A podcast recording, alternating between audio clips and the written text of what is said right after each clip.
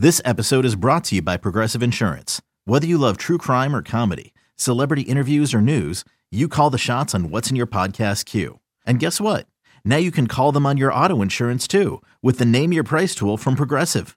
It works just the way it sounds. You tell Progressive how much you want to pay for car insurance, and they'll show you coverage options that fit your budget. Get your quote today at progressive.com to join the over 28 million drivers who trust Progressive. Progressive Casualty Insurance Company and Affiliates. Price and coverage match limited by state law. This is the first time in my career that I've gotten a chance to speak to this gentleman. Joining me right now on the North Olmsted Chrysler Jeep Dodge Ram hotline, we are joined by Audacy NFL insider Brian Baldinger, host of the Audacy Original Podcast, the best football show featuring daily breakdowns of the most important storylines across the league. Brian, what's up, man? How are you? Hey, Merry Christmas, Happy New Year. Merry Christmas. Everything good in Cleveland these days, guys, or what? Oh man, Cleveland is lit, Brian. It's Yeah, lit right yeah. now, man. It's a fun time right now. Yeah, it should be, man. I mean, uh, this is uh, it's the greatest gift that you could have ever imagined. Uh, getting Joe Flacco off his couch in South Jersey and bringing him to Cleveland and see the magic that's happening. Can you believe it? I mean, Brian, think about it. For the first time in his career, he's thrown for 300 yards in three consecutive games. Like, where did this come from? Um, I think it, it starts with Joe's belief that he can play, that he could still play. I think he was a little miffed that you know the phone wasn't ringing early in the year. I mean, it's ironic that you guys play the Jets on Thursday night, and he's been a member of the Jets the last couple of years. And you know they couldn't protect him, and they didn't have weapons, and you know it just looked bad. It was, it was bad for any quarterback that's gone through there. But you know they've got a really good system here. No, I mean it's hard to run the ball against Houston. They're as good as there anybody in the league, but you know, I just think he had like this instant chemistry with both Amari and with Njoku that's just carried through, and just a comfort level in the play action passes and kind of what they're asking him to do. Like I think it starts with his belief, and then the system and where they want him to go with the ball. I think is something that is is pretty easy for him to follow.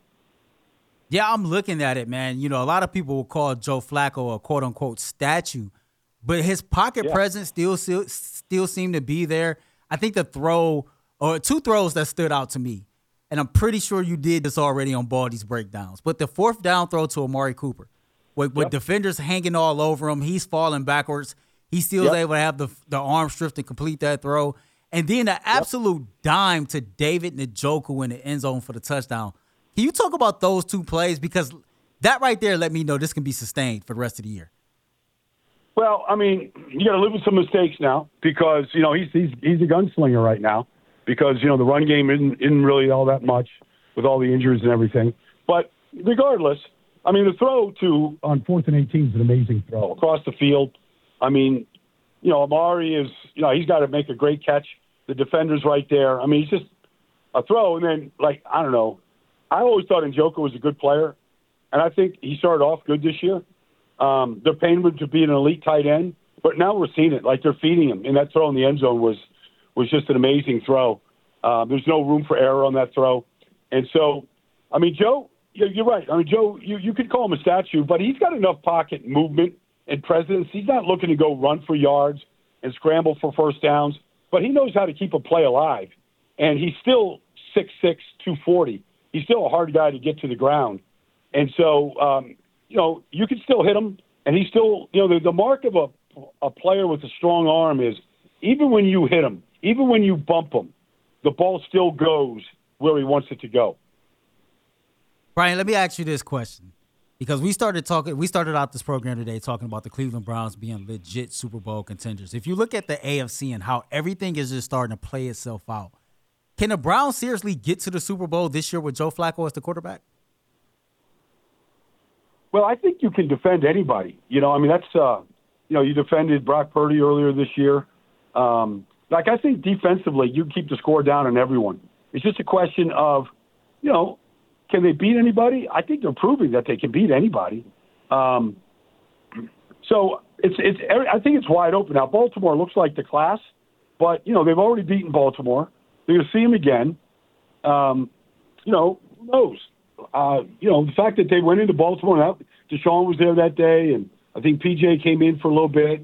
And you know, a mobile quarterback certainly helps to beat Baltimore. But you know, you already got one win against them. I mean, I think there's a, a belief that um, you could do it again. I mean, Newsome had a pick six in that game, if I remember correctly. That certainly helped, you know, the turnaround. And Jerome Ford had a big touchdown run in that game. So they've gone into Baltimore and won. Um, if they have to do that again, I don't think there's anybody in that room that doesn't believe they could do it again. Yeah, I personally think that'd be some type of story if the Browns had to go to Baltimore uh, to play them in the playoffs for opportunity to advance with Joe Flacco, you know, kind of leading the Cleveland Browns. I, I just I cracked myself up earlier thinking about it, how he led the, you know, current Ravens, old Browns to a Super Bowl, and possibly can do that right now for for the current Browns. You mentioned the defense. Now we all know that Myles Garrett has not recorded a sack in what's been five games now. You do wonderful job with the Baldy breakdowns, by the way. I absolutely love that stuff. But when you break down this film, do you still see the future defensive player of the year even without the sacks? Well, you know, you, are going to need those kind of numbers. He's still stuck at 13, whatever it is. He makes an impact in every game. Za'Darius is eating really good right now. He made a big impact the other day. I mean, Myles is just getting so much attention. It's freeing up other guys to go win, and so that's that's a good sign. Um, he just can't be frustrated. They're not they're not calling holding calls. Um, guys are choking him out there. Like they're not. He's not getting those flags. I mean, but a lot of guys aren't getting them. You know, Maxx Crosby isn't getting them. Uh, he got a couple yesterday, but you know, Micah doesn't get them. It's just the way the league is right now. TJ, you know, doesn't really get them all that much. So it's just you just got to keep plugging away. You don't know when your play or the attention you get with receivers chipping you and tight ends chipping you and backs. Those guys aren't getting out in routes a lot of times because they're so focused on Myles. So I, I think he's still the most game plan guy in this league. They know if, if they leave him just one on one, that he can ruin any play. And so he still gets the attention. We'll see if, you know, I think, you know, TJ's like the sack numbers are important when it comes to defensive player of the year. The forced fumbles, the splash plays are important. There's still there's still a couple games left where you could still you could still go win that award um, if that's something you really covet. Brian, now I, will follow you on Twitter. I know you're a huge fan of MJ Emerson. Me myself, I'm a huge fan of MJ Emerson. I think my man is just a flat out dog. I think he's a playmaker. I think this dude has superstar written all over him. The Browns are in a situation right now to where you, you have three damn good corners. But of those three, who do you think's the best? Martin. I think Martin's the best. I think the way he plays, I think he has the style of uh, because he's bigger. I think he's I think he's the best. I look, I love Newsome, I love Denzel, but if you ask me who's my who I would pick, and I'm not out there watching every single play, every single game, breaking every single play down. I see a lot of it, but I think Martin's been awesome these last two seasons. Yeah, I couldn't dis- I could not disagree with that at all. I, I just think this dude and he's getting better. It seems like week by week, game by game. One of the guys that you used to break down a lot before he got hurt was Dawand Jones. And it seemed like we seen Dawand Jones kind of grow into just this pros pro with each snap and each game that passed. Now we do know that also you got Jack Conklin under contract, and of course he went down earlier in the season. That created the opportunity for Dawand Jones to get some playing time. Based off what you've seen, based on how he's played, who do you think is the right tackle for the Cleveland Browns next year? Oh, I think it's Dawand. Um, you know, you got to watch the off season now. I mean, we got to see if this weight, if he keeps his weight in check, if he's a real pro about it. You know, I mean, if he's tipping the scales at 405 and in May, that's not going to make anybody feel good. Um, if he keeps his weight in check, I mean, what he did against TJ, what he did against Nick Bosa, what he did from the preseason on, like he was a guy that looks like he's built to play right tackle for 10 years in Cleveland. Nothing was too big for him. Looked like he was having a good time out there. Um, I thought he prepared really well. I thought his sets, for as big as he was, as big as he is, are magnificent, like very consistent. Uh, I, I feel very comfortable about Dawand going forward at right tackle, and I'm not knocking Jack Conklin at all because Jack's a tough guy and a good player. But I think Dawand showed a lot of people that he can play right tackle in this league at a high level.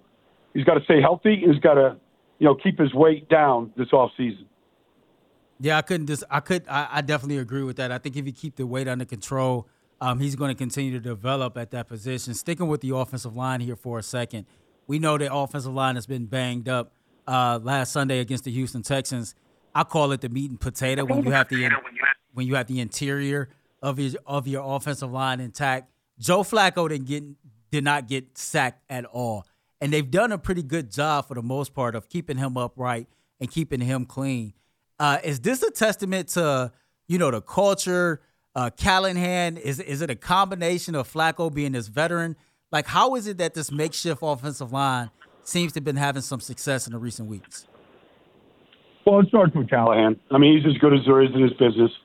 I mean, Bill could still be a head coach in this league. He's got a command in the room. Um, the run game is his. Uh, you know, Geron Christian comes off the street against Baltimore, I think, um, way back when, whenever that was, and he's he steps in. He's played probably every snap since. Hudson's been really good. Um, you know, they played with backups in there when Bitonio's gone down, but it's it starts. You know, Nick Harris has come in there and played good for Pocic when he when he had to, but it starts with Bill getting those guys ready. Um, there's a couple of them in this league that know how to get the next guy up, get him ready, uh, get him game ready. Um, you know, they got a guy in Philly, Jeff Stoutland, but you know, Bill's been doing that his entire career. And you talk to anybody that's played with him in Philly or Dallas or Washington, wherever he's been. I mean, he's the master of his craft. So I give I give the uh, I give a lot of the credit to Bill Callahan. Now we know we didn't lost Dust, we didn't lost Dustin Hopkins here, man. He's dealing with a hamstring in- injury. Uh, the Cleveland Browns brought in Riley Patterson. Riley Patterson is 15 to 17 this year, 88.2 percentage for uh, uh, on his field goals. I guess what do you know about Riley Patterson, and why is it that Robbie Gould is not getting any phone calls? Mm, I don't know. Maybe because he's 41 or whatever he is. Um, I don't know that he's not getting calls. Maybe he just doesn't want to kick. Like he finished with the 49ers. They got a rookie in there kicking good. Um, Dustin Hopkins has been amazing. I don't know how many kicks over 50 yards he had in a row this year. I mean, it's an amazing number. I lost track. It was so many. I mean, look, there's a kicking, there's a kicking carousel that's out there. These guys go from camp to camp. They got to keep themselves ready. The good ones never stop kicking. Um, you know, it's they, they keep themselves in shape, and so it's the next guy up right now. But you know, it's it's hard to replace what Dustin Hopkins has done for this team this year, and really just how good he has been, which is uh, he's he's been outstanding. So I guess Riley gets gets the next opportunity right now. But these guys get hurt, they go on the shelf. They you need a guy to come in there and, and do the duties. You just hope you pick the right guy. Uh, Brian, do you believe that both Kevin Stefanski and Andrew Berry should be the front runner for respective coach of the year and executive of the year based on everything that they've done this season, how the season has played out with all the injuries and all the adversity and, and how this team has won 10 games, second time under Stefanski's tenure, uh, fourth time since 1989. Have those two gentlemen put themselves in a front runner position for those respective awards? Yeah, but put them up there. I mean, you know, Shane Steichen in Indianapolis done a really good job. I mean, injuries are, you know, they're at. I mean, everybody is beset by injuries. I don't know anybody that's healthy and not losing players. So, I mean, that's kind of just the state of the union. There's a reason why, you know, even after the pandemic, they kept a a 15 man practice squad so you could keep guys ready and keep them prepared. So I think that's that's been a good initiative by the league, which has helped. But you know, Andrew's done a good job. There's no question about it. And I remember talking to Kevin, you know, in the weight room before the first game in Baltimore, and they just come off a horrible defeat. I forget who it was, but it wasn't pretty. And you know, it was just, you know, there's no indicators on any given week how a team is going to play. Uh, you got to go out there and play. And he went out and beat the Ravens that day. Nobody gave him a chance, and they did. But you know, Kevin is a good play caller. He's a good believer in, in his system and how he wants to win games. And you can't have the conversation for coach of the year and not mention and not talk about Kevin Stefanski. I definitely couldn't. Uh, I mean, I definitely agree with that. I think Kevin Stefanski has has done. You know, he, he's he's done a job that I don't think too many other coaches could step in and do with all the different adversity, with all the different circumstances that has surrounded uh, this team. One more question on Joe Flacco before I get you out of here. A lot of people believe that the Cleveland Browns should kind of try to lock up Joe Flacco past this year, regardless of what was going on with Deshaun Watson. We all know Deshaun Watson is the starter, but just in case that shoulder is not intact or anything like that, Do you believe that the Cleveland Browns should have locked him up for two years, or is this a situation just let this year play out and see what happens? No, I would lock him up. I wouldn't let him get away. Somebody else going to do it. I mean, Joe's just proven that he can still play, and if he gets the right guys around him, he can be a very good quarterback and and lead you to a lot of wins. I, I would not uh, let I wouldn't let Joe get out of that uh, out of Berea without a two year contract. To be honest with you. And, and and just one more thing on that, you know, you see the offense looking so fluid with Joe, and it looks it looks a little different with Deshaun Watson because of his athleticism and, and the RPOs and things like that. And you know, some people that I've had conversations with believe that when when Deshaun Watson is under center, it's a little bit of what Stefanski likes versus what Deshaun Watson likes. But you hear Joe Flacco talk about, you know, this is just all Stefanski. When Deshaun Watson returns, should it still be some of what Deshaun Watson likes, or should it just be all Stefanski? No, I think you should always cater to what somebody likes. You know, I mean, I, I, if Deshaun wants input because of th- certain things he likes and is comfortable with, you should always build your game plan and your playbook around player strengths and you know trying to hide their weaknesses. So I, I, I would agree that you know Deshaun has, should have input. I think all quarterbacks should have input to what you're doing. I don't think it should just be dogmatic. This is what we do and this is how we do it. I think there should be some some input from the quarterbacks that are involved. Brian, man, I appreciate you t- uh, for taking a few minutes out your day to joining me. Uh, first time in my career, I got a chance to interview you, man. This is definitely on my bucket. Uh, I can check this one off, right. off the bucket list. I thank All right. you. Well, likewise, I'll consider this a bucket list uh, moment for myself. Oh, cool, man. I'm gonna mark that. Y'all you. mark that in the studio for me. All right. All right, Brian. Take care, man. Enjoy the rest of your day. Happy New Year. You bet. Happy Take New care. Year to you as well. That was Brian Baldinger on the North Olmsted Chrysler Jeep Dodge Ram hotline. Uh, and as always, man, our Audacy, uh, Audacy NFL Insider. Make sure you follow the Best Football Show with Brian Baldinger on the Audacy app or subscribe wherever you get your podcast.